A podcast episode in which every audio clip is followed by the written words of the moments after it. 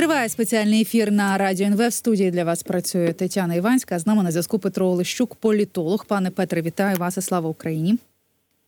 Героям слава вітаю. Е, не хотілося б з цього починати, але маємо те, що маємо. Почнемо ми з вами з цього послання Путіна до федеральних зборів 29 лютого. Я вчора себе е, не знаю за що, але видно, десь е, покарала, тому що слухала це послання. Але знаєте, перед посланням я дуже довго розглядала ну там хвилин 12, Було відео, як чекали на Путіна. Та і от я всі 12 хвилин, навіть не прискорюючи, я вдивлялася в ці обличчя. І знаєте, для себе відмітила, що вони всі всі, по-перше, старі.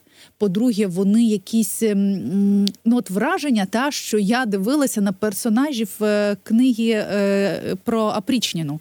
От що вони сидять і чекають, е, коли до чергов, чергового баріна прийде Апрічнік.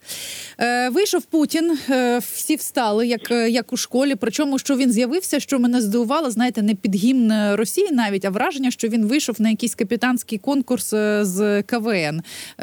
Власне там і були представники так само телеканалу, на якому показували КВН. От під якісь такі звуки вийшов. І що з основного він сказав? Ну, по-перше, виявляється, що е, він. Особисто напевно і Росія зупинили пандемію. Е, його вдохновляють жителі восставшого Донбаса. Е, проговорив про те, що зараз все для фронту, все для перемоги, все працює в три зміни. Е, смішного сказав про те, що Росія продовжує розвивати інститути демократії, і власне саме захід е, лізе в цю демократію російську, намагається її зламати. Ну і багато чого ще такого цікавого і здається абсолютно нелогічного. Нелогічного сказав. Але ось коли він говорив власне про війну, до речі, що я помітила, коли він говорив про війну, про те, як Росія буде обстрілювати, про те, коли він погрожував, е, звучали е, бурхливі оплески.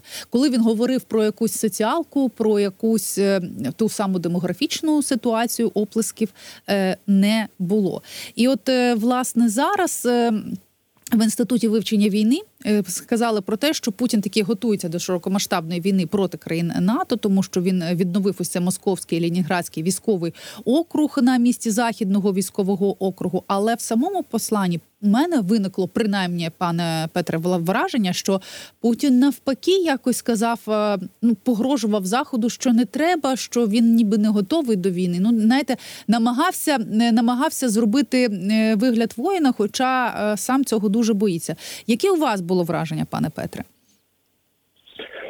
О, Ну таке, знаєте, достатньо ну те, щоб неоднозначне, але враження про те, що е, ну це насправді е, достатньо звичне для Путіна послання, тобто воно е, за великим рахунком не відрізняється від за своєю структурою від послань ще до воєнної, скажімо так, доби, ще навіть там до 2014 року. І там, наприклад, е, е, поруч із військовими погрозами, мабуть, не менше місце. Я от спеціально засікав приблизно час, займали різноманітні розповіді про екологію і її захист, а також про розвиток туризму. Тобто, що вони будуть захищати озеро Байкал, mm-hmm. будуть е, як вони там успішно ліквідують сміттєзвалище, як вони будуть розвивати внутрішній туризм, який там буде займати величезну частину валового внутрішнього продукту на тлі всього того, що відбувається е, в реальності. От е, ну це виглядало взагалі якоюсь тотальною маніловщиною, але от у цьому, власне кажучи, і полягав зміст е, практично усіх послань Путіна, усіх його офіційних виступів, тому що знаєте, вони в такий розподіл в офіційній російській, ну навіть не пропаганді, а просто в офіційних виступах російських перших осіб. От е, Путін він відповідає за позитив.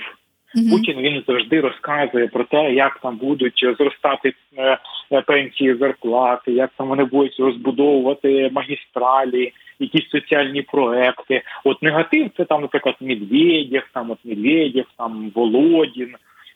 От вони там всім погрожують постійно, обіцяють ядерний попіл всіх знищити. А Путін от він такий, от він такий добрий. Він добрий цар, який от знову ж таки для всіх створює лише кращі соціальні умови. Звичайно, його іноді примушують проявляти якусь агресію. Тоді він там згадує про сармати і про інші ракети. Але от в цьому плані, в принципі, от і структурно, і змістовно ця цей виступ він, мабуть, є такою достатньо типовою промовою для Путіна, абсолютно такою типовою у всіх відношеннях. І найголовніше, що справді, виходячи із промов Путіна, абсолютно не можна відчути. Е, те, що, наприклад, там вони готуються до якихось е, бойових дій, до якоїсь військової ескалації, і е, насправді, от те, що там немає відповідного змісту про війну, це, мабуть, не повинно нікого особливо на заході заспокоювати, тому що якраз це і може бути індикатором того, що до якоїсь великої війни вони готуються. Це так от достатньо парадоксально, але а, насправді, от у цьому весь Путін. Ви розумієте, от мене мене взагалі таке відчуття, що у нього є якесь, знаєте, ледь не а, сакральне священне ставлення до брехні. От е, я не знаю, можливо, це з його минулого в КДБ, що от він вважає, що таким чином він проводить успішні дезінформаційні кампанії по відношенню до ворога. Але от він чомусь не може не брехати. От е, і е, це, до речі, навіть в цих всіх виступах е, проявлялося, причому в іноді в абсолютно анекдотичних моментах, таких як, наприклад, він вчора розказував про те, що от у них виросла нова плеяда командирів а, на фронті, які особливо турбуються про збереження життя солдат, так би мовити, от бережуть людей. Він особливо це підкреслив. Тобто весь світ бачив оці засіяні російськими солдатами поля, а він розказує про те, як вони бережуть людей. Він про це не знає, чи як, чи він ідіот. Мабуть, просто це от такий елемент дезінформаційної кампанії. Путін, мабуть, вважає, що він дуже розумний, що от він так от бреше в очі всім, а всі його слухають. і Він такий розумний. Тому, от е, робити якісь, знаєте, висновки на основі цієї цих промов про якусь знаєте політичну лінію Путіна чи про якісь його цілі. Ну навряд чи можливо, тому що ну навряд чи от насправді е, розвиток туризму та знищення сміттєзвалищ це насправді от така визначальна, такий визначальний напрямок е, політики Путіна, е, який можна зробити висновок суто на основі його промови. Для мене це така, знаєте, типова промова Путіна. Е, пане Петре, але все ж таки, повертаючись от до того, е, що він говорив е, щодо Європи, так ну, по-перше, про ось цих солдат він казав, що наголошував, до речі, неодноразово про те, що про те, що многонаціональна Росія сказав, що і і люди різних віросповідань сражаються, сражаються за у них є. Чекайте, я от вікова сплаченість за одну общу родину. Тобто він продовжує просувати наративи про те, що Росія вона велика. Він знову наголосив, що Росія вона вона є скрізь, і вони будуть захищати в те, що що вони вірять. Але говорячи про Європу, він власне сказав, що от Європа зараз каже, що Росія збирається на неї напасти. Це абсолютний бред, як в таке можна вірити. І при тому він постійно наголошував, що е, ми ж готові були до діалогу, але це от Європа не хоче діалогу. От з цього послання зрозуміло стало, хоче все ж таки Путін всістися за стіл перемовин. Болить йому ця ізоляція його чи ні?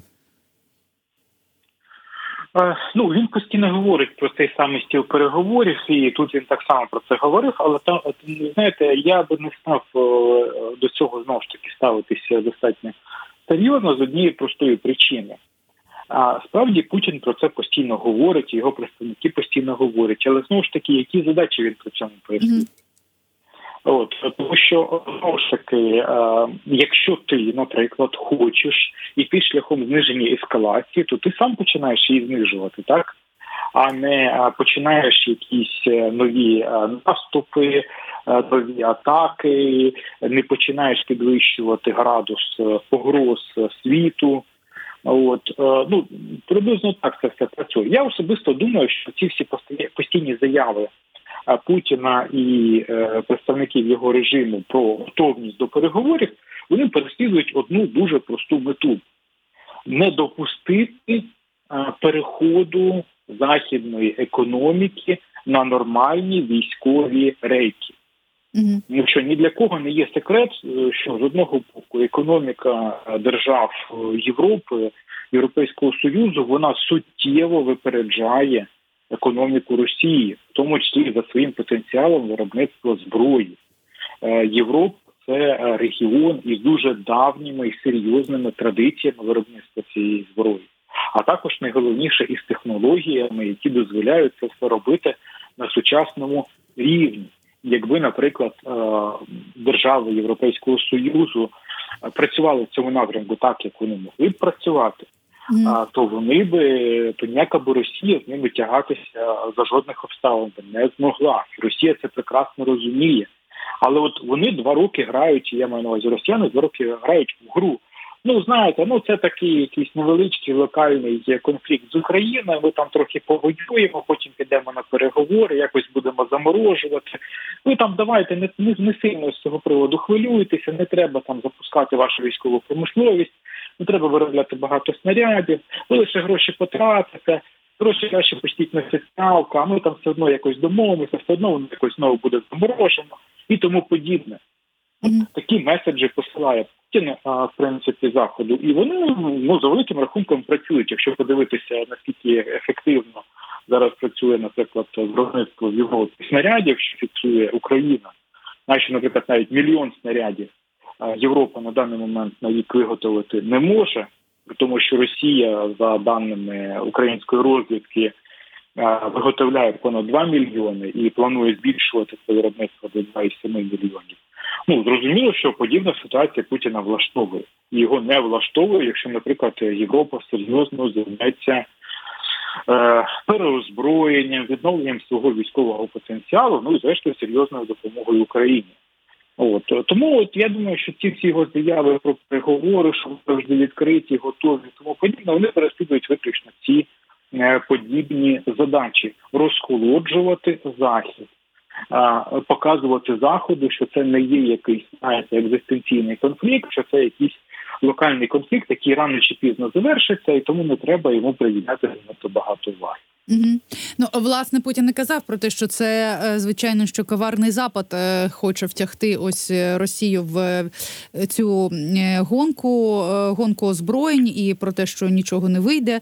Знову ж таки наголосив на тому, що він готовий говорити. Згадав і чеченські війни, і окупацію Грузії, досвід Росії в цьому, та і наголосив чергово, що без суверенної сильної Росії світовий порядок неможливий. Але так само він і казав, пригрозив чи то не знаю як як ви це сприйняли, та про е, те, що якщо буде ядерна війна, то кінець е, не лише Росії, а й усій е, усій цивілізації. І от власне чи на фоні цих заяв Пентагон зараз закликав пришвидшити темпи модернізації ядерної тріади, тому що командувач стратегічним командуванням США Ентоні Коттон і командувач космічними силами Сполучених Штатів Стівен Вайтинг заявили, що нещодавні інвестиції і Росії, і Китаю підкреслюють необхідність збереження стратегічної переваги Сполучених Штатів е, Америки. От власне е, цей меседж е, про ядер ядерну війну Путіна вже не сприймається як просто лякалка. Ну знову ж таки, вони постійно лякають. Путін постійно лякає. Ну тому я не думаю, що саме фахівці якимось чином там знаєте це сприймають. Ну як те, що Путін завтра буквально там почне якусь ядерну війну. Mm-hmm. Я думаю, що тут швидше просто е, на заході е, військові ну люди, які відповідають безпосередньо за військове планування, вони е, цілком логічно роблять припущення, що, наприклад, якщо є відповідна загроза, значить на неї треба адекватно реагувати, треба посилювати власний потенціал. Це абсолютно логічний крок. І заснований він на розумінні того, що Росія не може бути адекватним партнером, не може бути партнером, з яким можна розбудовувати якісь прогнозовані стосунки. Тому тут я особисто нічого такого дивного, надзвичайного е, в цій ситуації е, не бачу. Це абсолютно нормальний крок, але е, крім цього всього, треба також думати і про розвиток конвенційного озброєння, тому що поки що на даний момент війна проти України ведеться саме відповідним озброєнням, і знову ж таки треба думати про те, як відбивати ті відповідні загрози тому числі гібридні загрози, яких так само очевидно проти е, заходу буде від Росії немало. І там різноманітні плани, які останнім часом публікуються в європейських ЗМІ щодо потенційних схем напрямків і механізмів атаки Росії проти Європи, от вони саме ці всі схеми вони включають в себе низку гібридних викликів, починаючи від кіберзагроз е, і завершуючи якимось іншими діями, які ну не входять у таке, знаєте, звичне розуміння війни і бойових дій. Але там знаєте, саме Путіна ще був один такий дуже е, ну цікавий чи цікавий в лапках момент. Е, це те, що от він дуже так е, детально приділив увагу заявам, що можливе введення військ держав-членів НАТО на територію України. От дуже його це стурбувало, о, і він зрозумів, що одразу почав з цього приводу погрожувати, що так є індикатором того, що Путіна це питання в даний момент турбує, і там цікаві використали згод, що знову ж таки раніше вже були інтервенти, які входили на територію Росії, от але їм було дуже погано.